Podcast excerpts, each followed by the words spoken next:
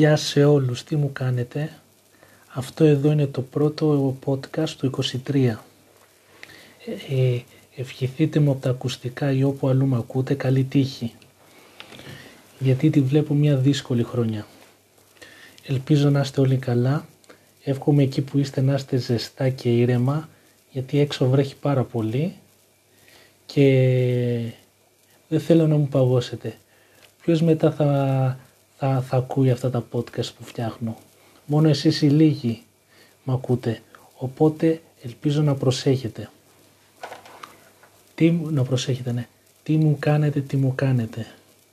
Μετά από 1,5 μήνα, οπα, sorry, συγγνώμη, μετά από 1,5 μήνα περίπου ξανά είμαι στο μικρόφωνο και στους αγαπημένους μου ακροατές. Εύχομαι να είστε όλοι καλά. Πώς είστε, ε, όσοι με ακολουθείτε στα social, στο Instagram και στο Twitter, ε, σε, θα είχατε δει πως σας είπα ε, πως, ανέβαζα, πως θα ανέβαζα νέο επεισόδιο τη δεύτερη εβδομάδα του Γενάρη. Δεν μπόρεσα να το κάνω για προσωπικούς και ναι, πιο πολύ για προσωπικούς λόγους. Ε, δεν μπόρεσα να ανεβάσω άλλο podcast. Είχα κάνει κάποια άλλα επεισόδια, αλλά δεν μου άρεσαν. Δεν τέριαζαν με μένα και επιπλέον ένιωθα πως δεν πηγαίνανε με, με την κοινωνία. Τα πράγματα και τα, τα δεδομένα αλλάζουν τόσο γρήγορα που ένιωθα πως δεν ήταν καλό το αποτέλεσμα και δεν θα σας άρεσε. Οπότε βασικά δεν άρεσε σε μένα οπότε τα διέγραψα. Οπότε εδώ τώρα στις 20, ε, δεν ξέρω πόσο έχουμε, μισό να δω, στις 26 Ιανουαρίου που ηχογραφώ αυτό το επεισόδιο, ελπίζω να μου είστε όλοι καλά και ήρεμα. Τι να σας πω, τι να σας πω μωρέ. Δεν ξέρω τι, τι ωραίο να σας πω. Όπως είδατε και στο τίτλο του podcast, ε, σήμερα θα συζητήσουμε για το κύκλωμα ζωής. Και όταν λέω κύκλωμα ζωής εννοώ τις επαφές που δημιουργούμε, τις αλληλεπιδράσεις και κατ' επέκταση τις σχέσεις που έχουμε στην, ε, στη κοινωνική μας ζωή, στο κοινωνικό μας κύκλο. Και αυτό μπορεί να έχει να κάνει με το φιλικό, το ερωτικό ή κάθε είδους σχέση που μπορεί να έχουμε με τους διπλανούς μας. Ξέρω αυτό το θέμα το σκέφτηκα πάρα πολύ. Δεν, δεν ήξερα τι να πω. Οπότε για να μην αναβάλω για άλλη μια εβδομάδα και το πάμε το Φλεβάρι είπα να μπω εδώ στο μικρόφωνο και να, και να πω ό,τι είναι να πω. Τώρα ό,τι, ό,τι καταλάβατε. Ε, όπως πάντα όσοι με ακούτε ε, όσοι έχετε ακούσει και προηγούμενά μου podcast, ελπίζω αυτό εδώ να το απολαύσετε και όσοι με ακούτε για πρώτη φορά, ε, προτείνετε το και σε άλλο κόσμο, έτσι να μοιράζετε η γνώση και να ανεβαίνουν οι ακροατές. Γιατί όσο πιο πολύ κόσμο έχω, τόσο πιο πολύ ανεβαίνουν τα στατιστικά στο Spotify και όπου αλλού με ακούτε. Ωραία. Όπως έλεγα, σήμερα θα συζητήσουμε για το κύκλωμα ζωής, τη σημασία του να είμαστε με άλλους ανθρώπους. Οι... Κάποιοι το λένε παρέα, άλλη φιλία. Όπως όμως και το ορίζει ο καθένας, ε, οι σχέσεις είναι πάρα πολύ σημαντικές για πάρα πολλούς λόγους. Καταρχήν, για μένα τουλάχιστον, πιστεύω πως αναπτύσσουν το χαρακτήρα. Αυτό θα σας το πούν και κοινωνικοί ψυχολόγοι ή κοινωνιολόγοι πως ε, μέσω των άλλων αναπτυσσόμαστε, ε, μαθαίνουμε πράγματα για τον εαυτό μας και εξελισσόμαστε. Το ίδιο πιστεύω και εγώ, γιατί μέσω της αλληλεπίδρασης ε, αναπτύσσουμε διάφορες πνευματικές και κοινωνικές δεξιότητες και μία από αυτές την οποία θεωρώ πάρα πολύ σημαντική είναι το χιούμορ. Το χιούμορ είναι ένα πάρα πολύ, για μένα είναι μια δεξιότητα, μια τέχνη που σμιλέγεται με το, με το χρόνο. Μέσω του χιούμορ μπορούμε να ε, εξομαλύνουμε δύσκολες καταστάσεις, να ανεβάσουμε τη διάθεση του, του διπλανού μας και να γίνουμε αφοροδοσιακοί στο αντίθετο φίλο ή σε όποιο φίλο μας αρέσει. Είναι πάρα πολύ σημαντικό το χιούμορ, αλλά είναι, θέλει, χρειάζεται μια ισορροπία, μια, ένα μέτρο, γιατί αν είσαι πάρα πολύ έτσι χαχαχα και χουχουχού, χάνεται η αίσθηση του πραγμα, της πραγματικότητας. Ε, ο, ο άλλος δεν μπορεί να σε πάρει σοβαρά, ενώ το ακριβώς αντίθετο θεωρώ πως υποδηλώνει πρόβλημα κοινωνικοποίησης και πρόβλημα οικειότητας, αλλά και πρόβλημα έκφρασης. Ε, αυτό.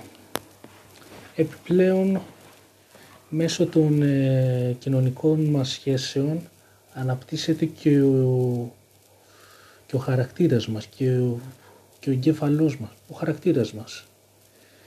Γιατί μέσω των φίλων ή των ερωτικών μας σχέσεων κυριολεκτικά ε, αλλάζουμε. Οι νευρώνες του εγκεφάλου μας δημιουργούν νέες συνάψεις, κάτι που μας κάνει πιο δημιουργικούς και πιο, πιο εκφραστικούς. Μίλησε τώρα ο Άινστάιν. Ναι, είναι πάρα πολύ σημαντικό ε, αυτό το πράγμα γιατί αποκτούμε ένα είδος εσωτερικής πηξίδας ε, μαθαίνουμε λίγο πολύ του, του ποιοι είμαστε και τι μπορούμε να κάνουμε χωρίς έτσι να πέφτουμε θύμα προτύπων. Ε, τα πρότυπα είναι πάρα πολύ σημαντικό πράγμα για μένα, ειδικά στην εφηβεία, στην παιδική και στην εφηβική. Ναι, ειδικά στην εφηβεία. Ε, μέσω των προτύπων των τραγουδιστών ή των ηθοποιών ε, βαδίζουμε τη ζωή μας. Ε, πώς να το πω. Δεν μου έρχεται η λέξη. Μισό να πιω ένα νερό. Ε, ναι, βαδίζουμε τη ζωή μας. Ε, προσπαθούμε να μιμηθούμε τον άλλον για να... Μετά από τόσο καιρό έχω σκουριάσει και δεν μου έρχονται οι λέξεις. Για να μπορέσουμε να έρθουμε σε επαφή να, να γίνουμε καλύτεροι, να γίνουμε σαν τον άλλον. Αυτό στην εφηβεία μπορεί να είναι πάρα πολύ σημαντικό. Όταν όμως φτάνεις στα 40 και τα 50 και προσπαθείς να μιμηθείς τον άλλον, είναι λίγο άσχημο. Γιατί σημαίνει πως δεν έχεις αποκτήσει προσωπικότητα. Και σημαίνει πως δεν έχεις χαρακτήρα. Όπως εγώ ας πούμε, όταν ήμουν στο δημοτικό και στο, ναι, δεν είχα τόσους φίλους. Με παίζανε έτσι τα παιδιά, έτσι για να συμπληρώσουν την εντεκάδα στο ποδόσφαιρο, αλλά δεν είχα έτσι στενό κύκλο. Με αποτέλεσμα έτσι να βυθίζομαι πολύ στη, στη μυθολογία και στα παραμύθια και πάρα πολύ στις ταινίες για να μπορέσω να, να αναπληρώσω αυτό το κοινωνικό κενό. Και αυτό δεν ισχύει μόνο στο, πώς το λένε, στις φιλικές σχέσεις. Αυτό μπορεί να ισχύει και στο ερωτικό κομμάτι. Μέσω του έρωτα ε, μαθαίνουμε πράγματα για το χαρακτήρα μας και πάλι. Όχι, πιο πολύ θα έλεγα για τον ερωτικό μας χαρακτήρα. Γιατί κάποια πράγματα δεν, δεν μπορούμε να τα κάνουμε στους φίλους μας ας πούμε με τις κοπέλες μας, αυτά που κάνουμε και, σα, και στον τρόπο που συμπεριφερόμαστε, δεν μπορούμε να τα κάνουμε στους φίλους μας ή στους γονείς μας. Δεν είναι το ίδιο. Αναπτύσσουμε μέσω των ερωτικών σχέσεων, αναπτύσσουμε έτσι το, τον ερωτικό μας χαρακτήρα. Μαθαίνουμε πράγματα για την κατανόηση, την επικοινωνία και επιπλέον κάνουμε και σεξ. Αυτό βέβαια εννοείται ότι έχουμε σωστά πρότυπα συμπεριφοράς. Και ναι, αποκτούμε αυτοπεποίθηση και μπορεί και αυτοεκτίμηση. Τώρα που είπα αυτοεκτίμηση, έχω κάνει ένα podcast με βάση αυτό το θέμα. Μπείτε να μ' ακούσετε. Αλλά κάθε τι έχει και ένα ισοζύγιο. Εγώ πιστεύω πως ε, ένας άνθρωπος πρέπει να κάνει έτσι αρκετές σχέσεις έτσι για να μην έχει αποθυμένα. Ναι, μεν υπάρχουν άνθρωποι που κάνανε σχέσεις σε, σε μικρή ηλικία, αλλά για μένα πρέπει ένας άνθρωπος να έχει πλούσιο βιογραφικό, όπως, έτσι όπως λέμε, για να μην έχει αποθυμένα. Τώρα, οι δυσκολίες που υπάρχουν στο, στο να αναπτύξουμε υγιή κύκλωμα ζωής. Ένα κύκλωμα που θα μπορούμε να συμπορευτούμε και να, να είμαστε ο εαυτός μας. Ε, νομίζω ότι σε μια χώρα 11 εκατομμυρίων, 10 εκατομμυρίων, ε, θα κάνουμε και λάθη. Μπορεί να πέσουμε σε άτομα που έχουν διαφορετικά βιώματα και διαφορετικά πιστεύω. Αποτέλεσμα έτσι λίγο... Δεν μου έρχεται τη λέξη. Συγγνώμη. Αποτέλεσμα λίγο να χανόμαστε το τι είναι σωστό και τι είναι λάθος.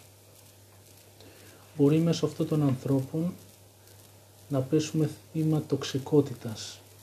Μπορεί αυτοί οι άνθρωποι να είναι πηγή φθόνου και πηγή σαδισμού.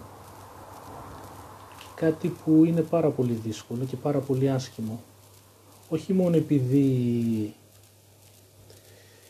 ε, βιώνουμε αυτά τα αρνητικά συναισθήματα, αλλά και επειδή, πώς το λένε, επειδή μπορεί και εμείς σαν θελάμπος να πληγώσουμε άλλους ανθρώπους, ανθρώπους που δεν μας φταίνε, ανθρώπους που δεν έχουν καμία σχέση με αυτά τα πράγματα. Κάτι που είναι άσχημο. Οι σχέσεις των ελληνικών, και το έχω πει και σε άλλα podcast, δεν είναι σαν τις παιδικές ή σαν τις ερωτικές, που πας στον άλλο και του λες θες να γίνουμε φίλοι ή θες να γίνουμε ή θες να κάνουμε σχέση και το ωραία και τέλεια. Μεγαλώνοντας ε, μπορεί άθελά μας να γινόμαστε μίζεροι, μπορεί να γινόμαστε βλαβεροί και το επαναλαμβάνω αυτό, άθελά μας. Ε, μέσω όμως ε, της εξωτερι... μέσω της εσωτερικής μας πηξίδα που είπα και πριν και μέσω του χαρακτήρα μας αν είμαστε πολύ έτσι έξυπνοι μπορούμε να το αλλάξουμε, μπορούμε να αλλάξουμε τα πρότυπα συμπεριφοράς και να έχουμε έτσι ανθρώπους που μας γεμίζουν και ανθρώπους που, που είναι δίπλα μας. Γιατί στην εποχή μας είναι δύσκολο να έχουμε σωστά άτομα. Το βλέπουμε και σε ταινίες που οι ταινίες πάντα μας δίνουν αυτή τη εικόνα του, της δύσκολης αγάπης, της δύσκολης σχέσης στην εποχή μας. Πολύ λίγες ταινίες λένε πόσο δύσκολο είναι να έχεις σωστούς φίλους και πόσο δύσκολο είναι να έχεις έτσι μια σωστή σύντροφο η οποία έχει χαρακτηριστικά ε, ευγένειας και αυτοεκτίμησης. Αυτά είναι κάτι πράγματα πάρα πολύ δύσκολα και πράγματα που αποκτούνται με πολύ κόπο και πολύ δουλειά. Και εδώ είναι που φτάνουμε στο τέλος μας. Εύχομαι να σας άρεσε αυτό το podcast και sorry για τα πολλά λάθη και τις πολλές παύσεις που έκανα. Όσοι έχετε ακούσει άλλα podcast μπορείτε να ε, με καταλαβαίνετε.